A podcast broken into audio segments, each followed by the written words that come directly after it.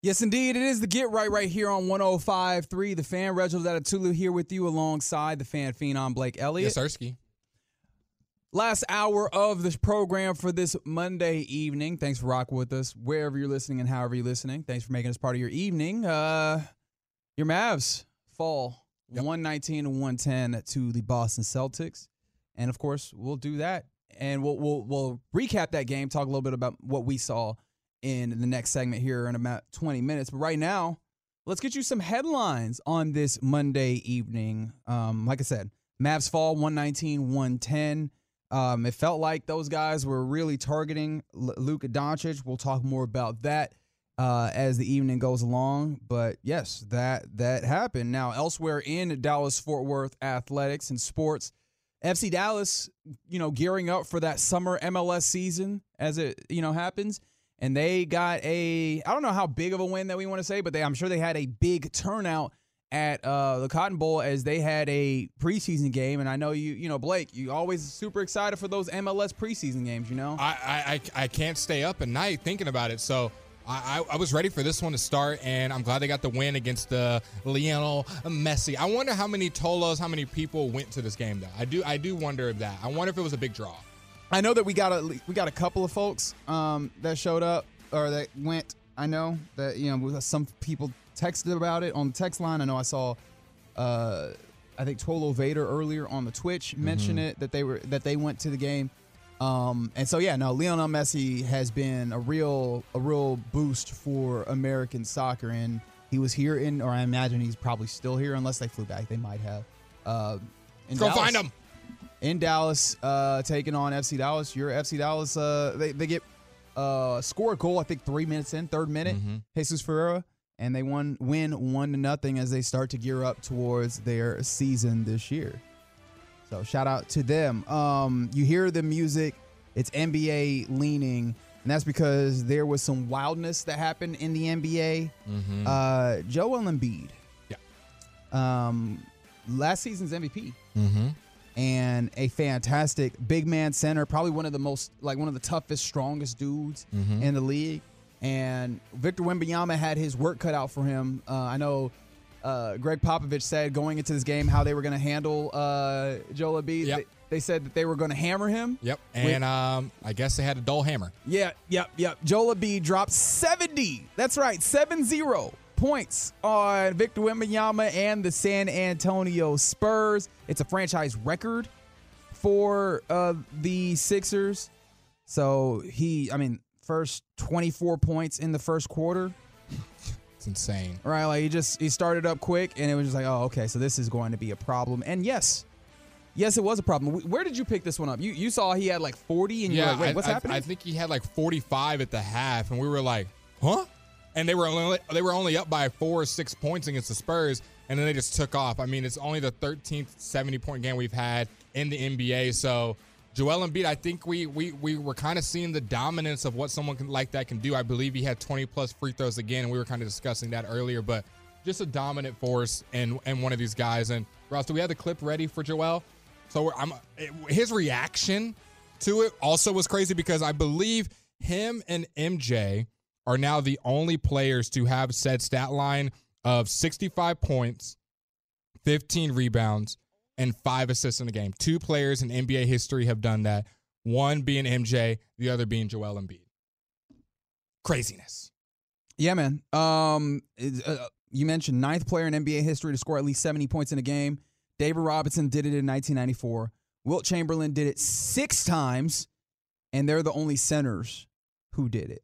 Um, and so Chamberlain and Elgin Baylor are the only players with a 70 point, 15 rebound uh, performance because he ended up scoring 70 and getting 18 boards in this one. Uh, Victor Wembanyama in that game scored a measly 33 points. Ah, just 33. 33.7 rebounds, but I imagine that it was. And what's funny is 33 points. His box uh, plus minus was zero Yeah. because you were on, you were on the floor a lot with a dude who scored 70 points. And here's Joel Embiid's reaction to hearing his crazy stat line after the game. The only NBA players to put up 65 points, 15 rebounds, and 5 assists in a game. What does that mean to you? You and MJ, baby. Wilt never did this? no, sir. Just, Just you and just MJ. you How and crazy is I that? don't, I don't believe that. Although you know some of those you know Will records, uh, you know we, you know we still got to see. But I'm sure Wilt he's done it uh, at some point. There you go. Wilt did the points, not not all the other stuff involved as well, but of course, uh, Joel Embiid continuing to do incredible things and leading to a big 133-123 victory over the San Antonio Spurs.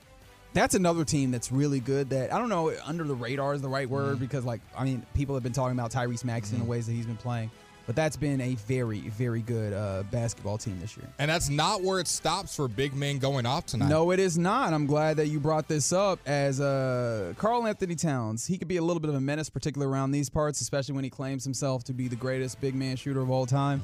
Because, like, hey, man, Dirk exists. Mm-hmm. Yep, yep. However, he did score a franchise record tonight for the Minnesota Timberwolves 62 points, 21 of 35 from the field, knocked down 10 three pointers out of uh, 14. And so he broke his own record that he scored against San Antonio a few years back. Uh, fantastic game for him. However, unlike the 76ers, they lose in this one to the Charlotte Hornets. Uh, so, like, uh, final score was 128 to 125. Brandon Miller went off. Uh, Miles Bridges, who we had talked about earlier, had 28 points. Uh, Brandon Miller had 27. But yeah, 62 points, eight rebounds, seven turnovers for Karl-Anthony Towns, which I'm sure did not help them in their efforts to win. And maybe the star of the show, even though I'm talking about the idea of Karl-Anthony Towns having 62 points, maybe the star of the show, the announcer for the Charlotte Hornets, who, you know, in seeing Karl-Anthony Towns Oh, we love him. continue doing what he is doing, gives you this reaction.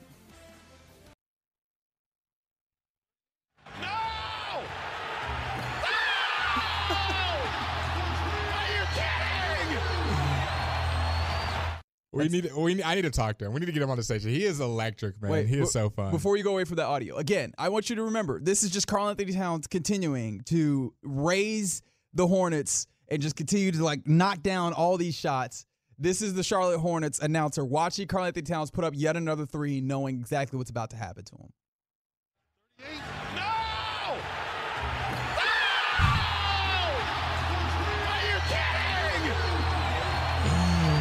Uh, he is not kidding. He could not miss. Today is the first day since 1978 with multiple 60 point games in an NBA in in, a, in one day of the NBA. So Towns is now the seventh player in history with multiple 60 point games in a career. So Cat showing us, I guess he's that guy when it comes to scoring.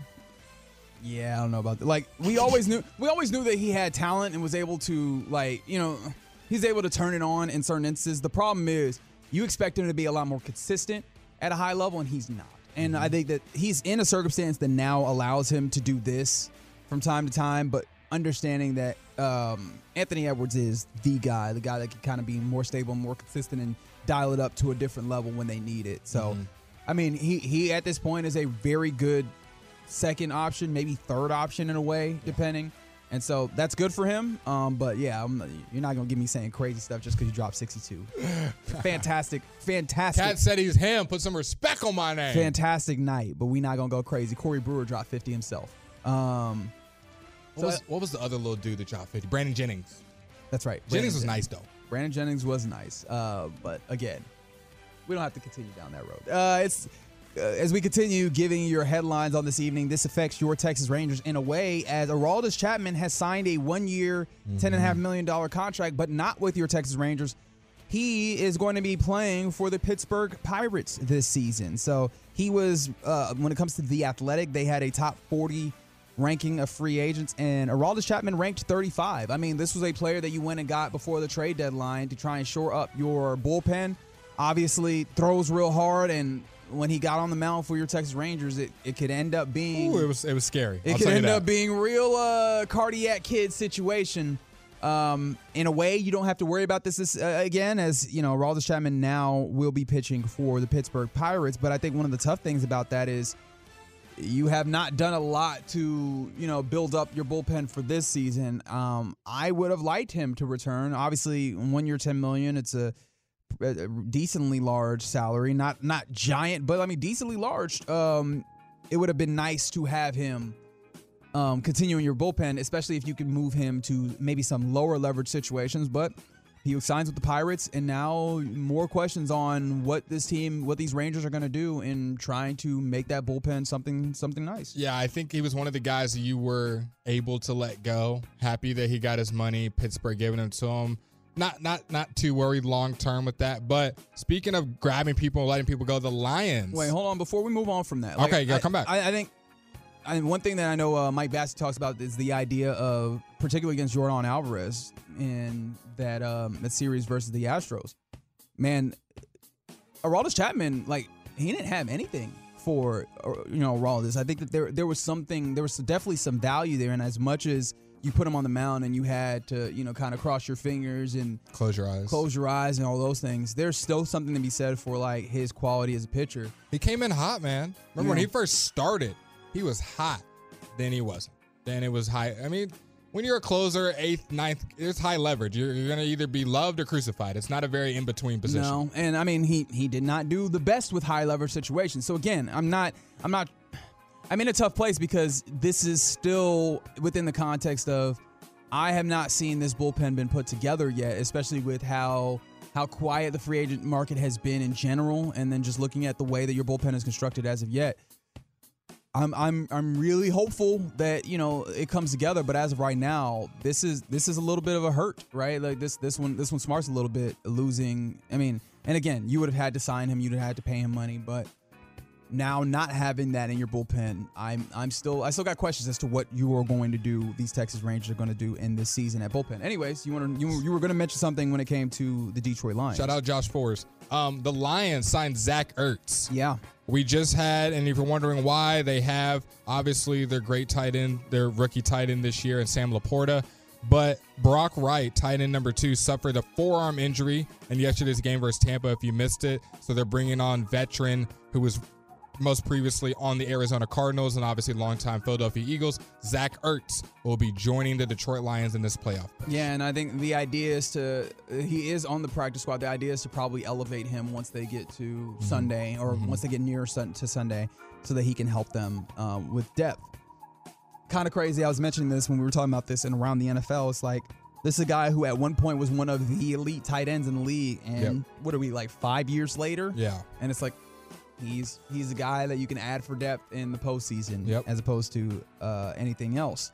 Elsewhere, uh, in your headlines in this evening, we know that the Tennessee Titans have their new head coach. His name is Brian Callahan, who's previously, uh, and for the last five years, in fact, the offensive coordinator with the Cincinnati Bengals. So not the primary play caller because Zac, or Zac Taylor, the head coach of the Bengals, you know, used to work under Sean McVay, and he, you know, was the play caller. He's an offensive guy, but Brian Callahan, the offensive coordinator for that Cincinnati Bengals team, now gets his own outfit.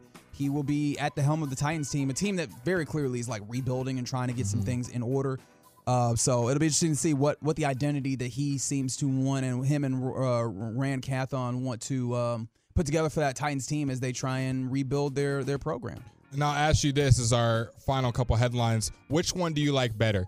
Jaguars hiring Ryan Nielsen as their defensive coordinator, who was previously with the Atlanta Falcons, Mm-hmm. or do you like the Bears hiring Shane Waldron, who was previously as as their offensive coordinator, who was previously with the Seattle Seahawks? Uh, I'm more inclined to look at the Shane Waldron. I mean, obviously we're all more inclined towards offense, anyways. But I, I know his bona fides as an offensive coordinator. I'm very interested if, in seeing him put together something that makes sense for the modern NFL, and particularly for Justin Fields, assuming that they re, that they keep him. I'm still not even sure. What, you know that the Bears have made it very evident if it's going to be Justin Fields continuing to be their starting quarterback, or if they're going to you know go for Caleb Love or Caleb, Williams, Caleb Williams. not not the basketball star. Yeah, the, yeah. If they're gonna go and try and get the Arizona, um, you know, basketball player, no. If they're gonna go for Caleb Williams and trying to reset that timeline, but either way, I trust Shane Waldron to put together a solid offense, and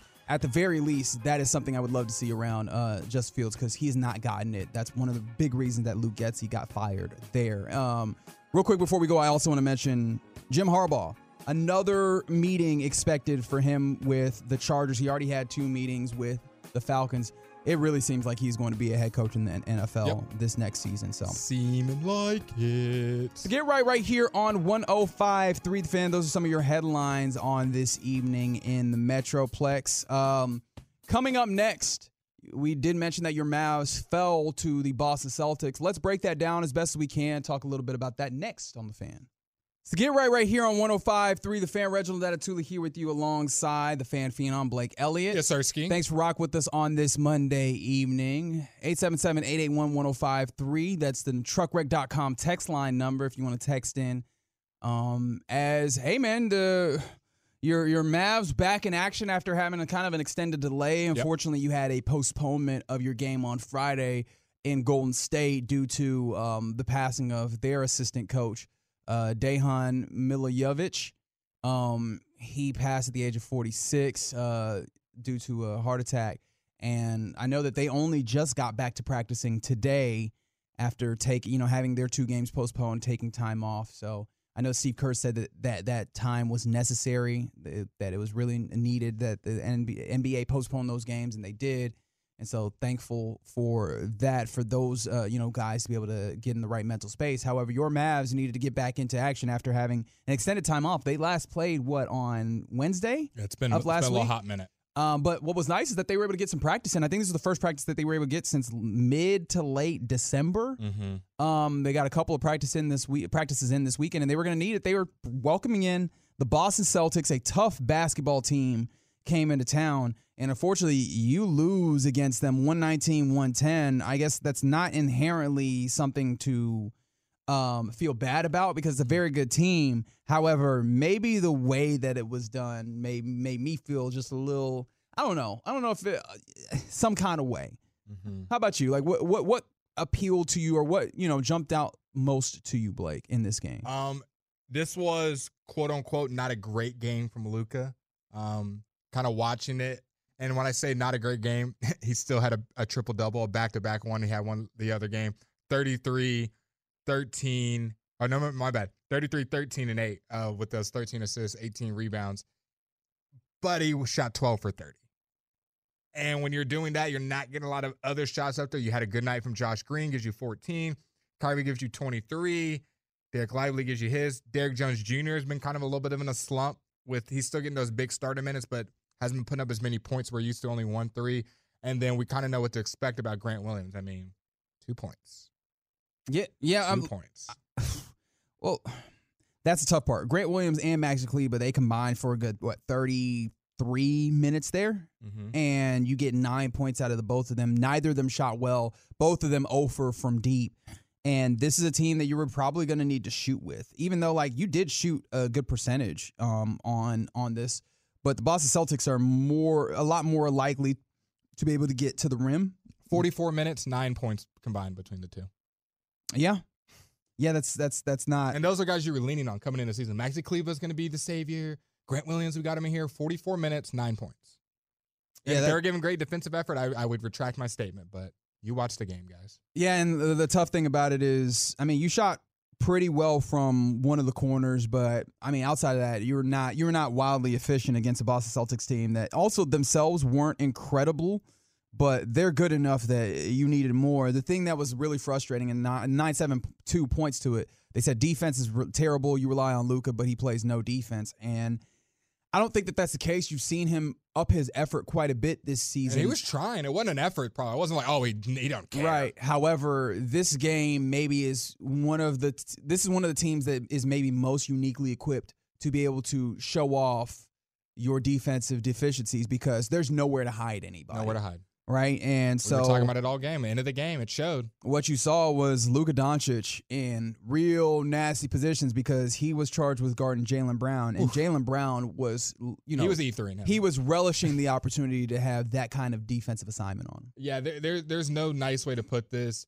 Love Luka, want him to stay on this team forever, but guarding Jaylen Brown was not easy. I mean, Jaylen Brown every time he was just ISO, just give me the ball, just give me the ball. We he got um, let's just say Luka hit the floor early in the game on a Yeah. Jaylen Brown move, Definitely touched earth. and then later in the game, the probably the last what five possessions was just Jaylen Brown ISOing Luka, and he won. I'd say four out of five. He was just getting his. I don't know why we never sent a double, why we never trapped, but to their to their credit, the moment you do that, you're leaving Jayson Tatum, Al Horford, or Derrick White wide open, and all those guys can hit shots. So interesting. These are the moments that you miss Dante Exum. He wasn't available for this game, as you know, maybe he would be able another guy to be out there and guard. Tim Hardaway had some interesting shot selection, like we've like we've seen this game. Luka had a technical foul, something that you know kind of tipped the scales, and maybe the team wasn't playing as focused as they need to be. Um, just interesting. Well, them losing isn't the end of the world, especially to the Celtics team. They they kept it close for some of the game. Um, and when you look at the stats, it's not like um, I believe the points in the paint were actually favoring the Mavs. They had 50 compared to the Celtics 42. Yeah, 44. And I mean 44, yeah. yeah. They had, had, more fast break points. You know where the difference is? The distinction is in Tell free me. throws. Yeah. I mean the the the Boston Celtics put up 30 free throws compared to the Mavericks 14 mm-hmm. free throws.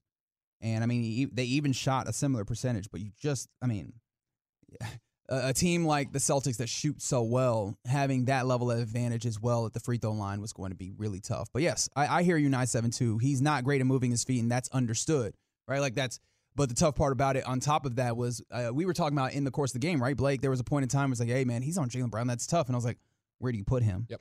Right? maybe you go, all right, wait, Derrick White isn't that strong. We'll put him over there. Derrick White, if you give him the ball, can make things happen. Now, I, I, don't know that they would necessarily be um, that they would necessarily be hunting with Derrick White, but then who are you then guarding Jaylen Brown with yeah, in that instance? Because I, the one thing that you maybe you could say about Luka is at least he has the size to be able to contend with Jaylen Brown getting downhill. I would maybe even put, and I'm, this is the reason I'm not an NBA coach, just speculating. I would maybe even feel like he'd have a better chance on Tatum just because Tatum is a little bit more stiff with it. He's not really trying to break your ankles per se. He's trying to get big body shots. He shoots over the top a lot, shoots a lot of contested shots where I think Luka would have better. Whereas Jaylen Brown tries to get around you, uses pump fakes, very quick on his feet. That's who I would have had Derrick Jones Jr. guarding, Dante Exum when he's healthy guarding. So having Luke on him was a choice. I don't think it was the right one, but hey, maybe maybe Jason Kidd knows something that I don't. Uh, did you did you have any thoughts on Dereck Lively? It feels like these these are the games where sometimes it can look kind of uh, odd. Mm-hmm.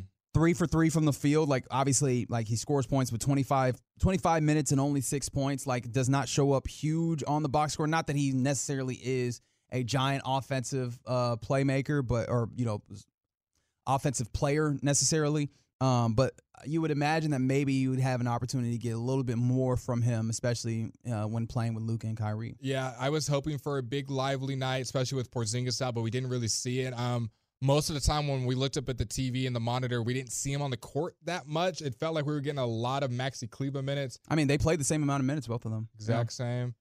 Yeah, eight rebounds. I can live with that. Six points. So just maybe maybe a little bit more impact. And it was weird. My biggest thing was him not playing late in the game. And they've done that a bunch of times. He hasn't been the late game closer. And I wonder and how much of that is like the other team matchups. The other team is like dictating matchups to you yeah. by having a team that could play five out. Which I mean, that's that's the Boston. You know, that's the way the Boston mm-hmm. plays this, right? They have guys that can be on the perimeter at any given time. They stretch you out. That allows those guys, Tatum, Brown, to get downhill when they need to because there's nothing clogging them up, and there's yep. they can always kick it out. Like I wonder how much of that is just the the matchup that you get here. It, it, it goes a lot on what what coaching adjustments you make, what kind of effort it's giving, and we we have an interview from Mr. Jason Kidd post game presser. Why don't y'all hear what he had to say after the game? Just understand we just have to be better defensively. They picked on one guy the whole night, and, and understand we got to protect him, um, and we just didn't do that tonight. You mentioned being frustrated with the officiating and losing focus. How do you, how can you address that in the moment? I move on to the next play, and we've talked about that over and over. Um, and sometimes, you know, with maturity, it, takes time. And uh, we've been inconsistent in that department where we can get caught up with the officials instead of just staying focused on the game.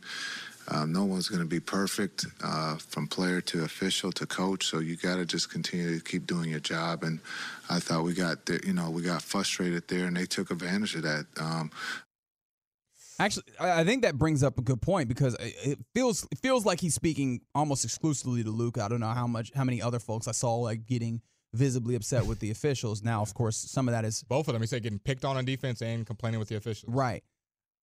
Were you upset about Luka? you know, kind of getting frustrated? Because this one felt like it was just a uh, you know a kind of a reaction to the the way that he was getting hunted on defense. It was literally he got anything. hunted, he got dropped, and then it was he got the and one. It was the next play. Jaylen Brown pump faked him, got an and one.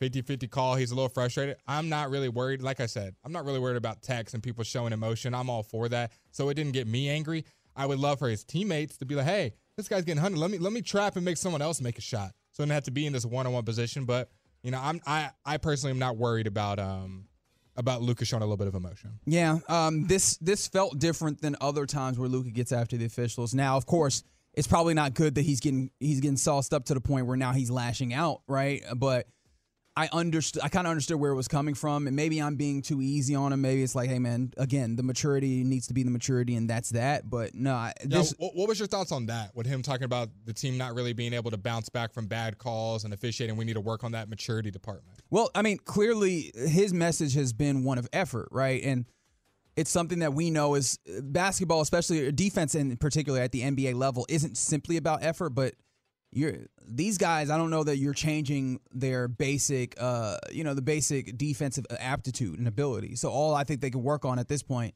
is the effort portion of this and making sure that you're sticking to that. And this team can be a little up and down with the effort. Because we've so- seen it good. That's the problem. We've seen it be good where they get steal. That OKC game where they were getting like eight steals, boom, boom, boom, fast break, running and gunning. And then they play some teams and they Right. just take the night off. And it's not just like effort is is kind of nebulous. Being locked in and mentally focused also matters, right? Mm-hmm. That's when Luka Doncic can get in these passing lanes and other players get in these passing lanes because they're alert and they're aware and they're paying attention. And then they also have the additional effort of like getting out there, jumping, doing those things. And a lot has to do with their offense too. If you notice, Luka gets two, three threes in a row. Oh, he's locked in on defense. Let me get another fast break layup. He misses three shots, doesn't get a foul call. I can probably bet you the defensive effort's not gonna be great on the back. And that's the thing is, I, I think um, Jason Kidd is probably talking about, hey, like it should not be so dependent on these other factors. It should be this is the level that our defense is at, and that's the level that our defense is at, regardless. In fact, it probably needs to go up when you're not making shots because that'll help balance out. And um, unfortunately for this team, that's just not how it is. And to somewhat be fair to them, like I don't, they're not necessarily built to be that. However, you kind of need to find a way to do that if you don't have that, you know, that that that foundation of defense. And this is the tough part, right? We talk about the Dallas Mavericks, and there are people that are like they're they're good, and that you know they they can maybe be dangerous and contend in the you know in the West or in the playoffs. These are the types of teams that you're playing against at that high level. And uh, this one, they as Well, much got- as there's, I, there's no liability. There's five guys. they they they played they played pretty well, and if, for all things considered, and they lose by nine against a very good team who also didn't have an incredible night themselves. And so, like this is the thing. This is the place where I think there's a separation between the Mavericks and the teams that you really look at as actual contenders upper echelons. Yeah. in the league. And so th- this is the things that you have to consider when you start looking towards the trade deadline and what kind of players help push the profile of this team a little bit closer to that of. I need like mentally locked guys. I need guys that are dogs. We need a couple dogs. guys that bring in themselves. we And need that- DeShawn Stevenson back. Uh, well, I, I, mean, I feel like he take the contract, uh, but I don't know how much how much he's giving you in this particular NBA at this time. No, no shade, and all due respect to DeShawn Stevenson. This is why someone like a Herb Jones is an instance I'm very interested, even though I don't think the Mavs have been like attached to him. When the Pelicans are said to, hey, maybe possibly be willing to let go of that guy, that's why me and Blake both are, you know, our attention jumps up because he's the type of dude who gives you that level of unconditional. I'm here. I'm giving you this level of defense, and I think that's probably the type of player that you might need to be looking for as you're trying to continue to add to this team and make it better. From the 972, we need dogs on the football field and the basketball team. And hey, you're not wrong. We need just a couple more dogs. We- The talent's here in Dallas, baby. Talent is not a problem. We need some D A W G S's. Dogs. Dogs. Well, again, your Mavs uh, fall to the Boston Celtics, 119 to 110. Um, they have uh, they'll be back in action on um, Wednesday. Wednesday at home versus the uh, Phoenix Suns. What a great what a great week of basketball. Celtics and Suns back and not in back to back back to back games, but a day a day apart, man. If you're in the Dallas area and you can go to the game, pull up to that one. national TV game. It'll be really fun. And this is another, I don't know how much of a measuring stick this one because I'm interested in seeing exactly where the Suns are in their uh, path to try and figure out what their rotation and what that stuff looks like. But there's going to be another one where you've got a few really good players, elite level players. How do the Mavs stack up? We'll have an opportunity to see that on Wednesday. But again, Mavs fall 119, 110 to the Celtics. Still, um, still a good team, man. Like still in a good place. Like this is not the end all be all by any means. I know sometimes people think that because we're talking about the one game where you know we're really locking in. It's one of 182, but your Mavs currently sit tied for seventh, uh, or actually they sit eighth in the West right now. So again, now they're they're still in that that uh Playing that playing range, and you got to hope uh, you you want to cut that losing streak off at two um, on Wednesday. So get right right here on 105.3 The Fan. Coming up next, it's only time for the final call. We'll do that next on the Fan. So get right right here on 105.3 The Fan. Reginald Atatula here with you alongside the Fan Phenom Blake Elliott. yeah, Sirski. Thanks for rocking with us on this Monday evening. Dave Sharp on the ones too. Thank you, sir. Also Ross Lubensky for helping us over the course of the evening as well. It's the final call here on the Get Right, right here on 105 through the fan. And uh, we again re-rack the idea that the Mavs had a game against the Boston Celtics tonight. Unfortunately, they fall 119 to 110. But they'll be back in action on Wednesday, taking on the Phoenix Suns, who, man, they had an interesting night. They were playing against the Bo- uh, Boston. That's that was uh, the Mavs, but they were playing against the um, Chicago Bulls. Yep. And Kevin Durant, another NBA player, having a fantastic night tonight. Yep, it seems like um, this day was, was was for the NBA. January 22nd, 2006, if you remember the date, Kobe Bryant's 81 point game. And it looks like all the other NBA around the association players remember that as well because it was a crazy night in the NBA. I'm going to detail it for you in case you missed any of them. Starts off with the highlight Joel Embiid, 70 points, 18 rebounds, five assists. Followed up by Karl-Anthony Towns, 62 points, eight rebounds, 10 threes. Followed by that, Kevin Durant, 43 points, six rebounds, eight assists, along with the game winner. Jayson Tatum, who we were just talking about, 39 points, 11 rebounds, five assists. Wemby had 33, Luka had 33 and 18, and Giannis also with 31 17. So, JB had what 35 himself. yeah, it, it yeah, JB, I think he had 34 35. So it was a crazy night for guys to go off in NBA, showing out for the Bean and his 81 point day performance not too long ago in 2006 on this historic date, January 22nd. So great day around the association. Uh, the game I love is back where it, back where it should be. Yeah, just high high scoring NBA basketball on a Monday night. Like I it's one of the things I love football season. I love the playoffs. I'm kind of excited for once we get through this because I also love when we have NBA basketball, especially on national television. Most of the most of the evenings. Um, I know a, a lot of people listening probably football first, but it's always great once we can get the Tuesday and Thursday night TNT, and then the ESPN on uh, Wednesday and Friday nights, and then you also get a nice Sunday afternoon game, and you know you- we really get into it, and you get to see what all the great performances around the league. But look, man, we know football's still king as we continue in the final call. Yep. And uh, I did want to note this: Front Office Sports notes that um, a peak 49.1 million people watched the final minutes of Lions Bucs. Wow. So- O- over that was the most. That was like a big one. So that's Wow. that's the most watched NFL divisional game in 30 years. People really wanted to see the Lions, and it was weird. It was the early time slot, right? It wasn't even the late night time slot. the Lions Bucs was Yeah. the early time slot on that one. Yeah. Speaking of, I looked. I looked ahead at the schedule for next weekend. What do we think about this? I think they did this backwards. Two o'clock on Sunday, Chiefs Ravens. Five five thirty, Lions Niners. No, I, would have switched them personally, but what, what what do you think they what do you think they did that for? The Lions feel good story, just having that as the night game. no, I, I think there's some of that is like, uh, especially when, speaking of NBA, you see how they'll Mm-hmm. go kind of east to west. So like they'll have an opportunity to have that San Francisco game at a, a time that makes more sense. That's like 3:30 on a on a Sunday as opposed to earlier. If they did, I, I would have pushed them both back. I know that's not that we should. I would have had Lions Ravens keep it at five thirty, and then Chiefs Ravens later. I just hate the Chiefs Ravens like at two o'clock. Some people are gonna be like still running errands and stuff like Bet that. not, bet not. Get your Sunday together, baby. Chiefs Ravens is gonna be another cinema. There's no way that's not a cinema. I, I, I can't wait. I can't wait for that game. I'm super excited for that. I mean, I, I think both championship games should be fairly interesting, all things considered. But yeah, I mean, if it goes the way the divisional round went, it seems like uh, the TV partners will have a good day at the very Ooh, least. they making money. I look, they got to be. They got to be. It's one of the reasons why the salary cap keeps going up because these these uh, TV contracts keep they keep spending more money just for the right to be able to put these games on the television. You, you you referenced front office sports, right? yeah. I saw another report come out by them, and this is one's a little bit more funnier, and it also kind of has to do with our our medium. A headline today: Stephen A. Smith could command twenty million dollars in free agency. That's right. That was the headline. What That's are your, right. What are your takeaways from that? Head, headline and then actually being for real. I, that's a crazy headline.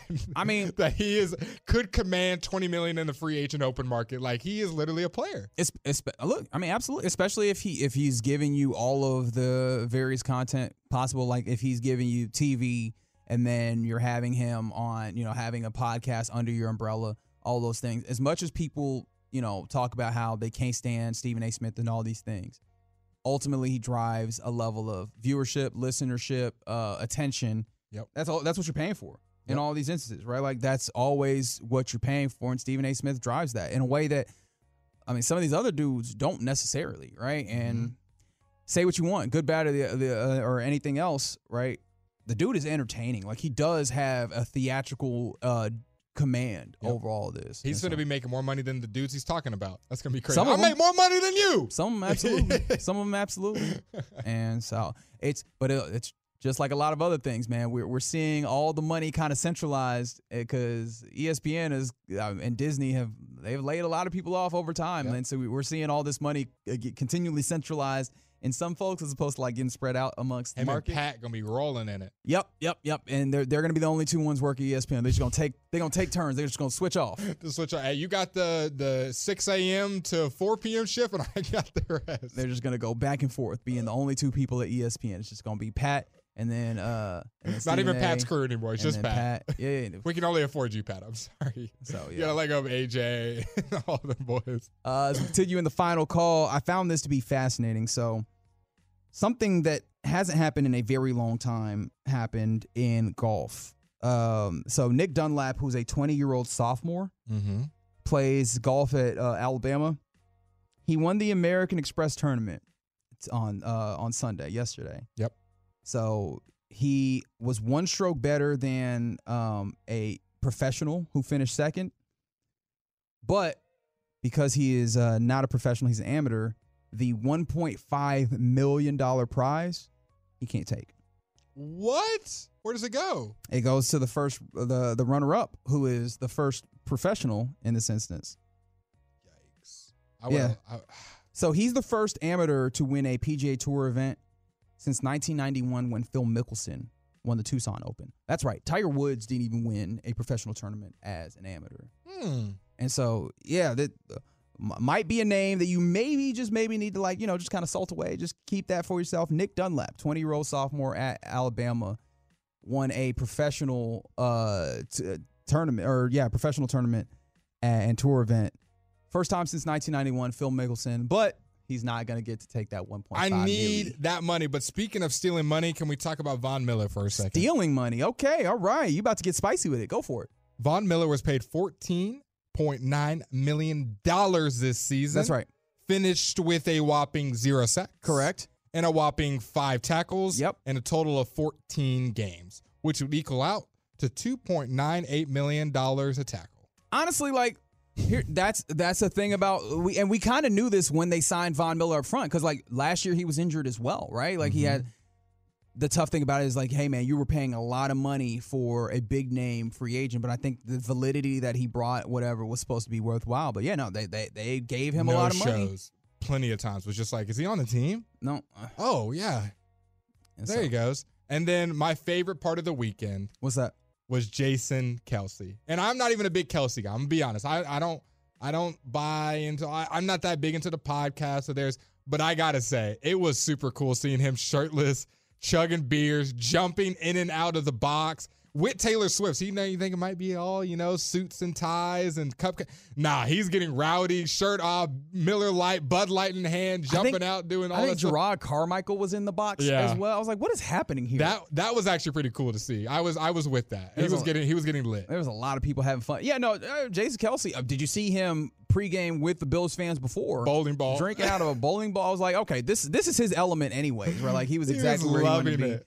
I just And- love how he's being himself. He did not care. Sure, I mean uh, that's that's the way that he wants to be. In fact, I imagine if if the retirement is indeed where he is, right, he's gonna be doing a lot more of this Yeah. than uh than what you imagine. Right, like he just ain't had an opportunity to do this, and now he can just kick it. Right. I, um, I'm glad he wasn't getting hate for it too. I was just like, he's just supporting his brother. You know, some people you're eliminated from the playoffs. You know what? Like, come on, let him have his fun. His brother's a great. He's in there. He's enjoying his family, joining the time. So I, w- it just felt like a good heartwarming moment, and it was funny as heck seeing him jump out of the box and like get with the Bills fans and take beers. I'm just like, this dude is crazy, and I love it. I, I think one of my favorite visuals from that game also was that uh, if I if I my eyes served me correctly, I think it was a uh, Pat Senior, Pat Mahomes Senior. Mm-hmm.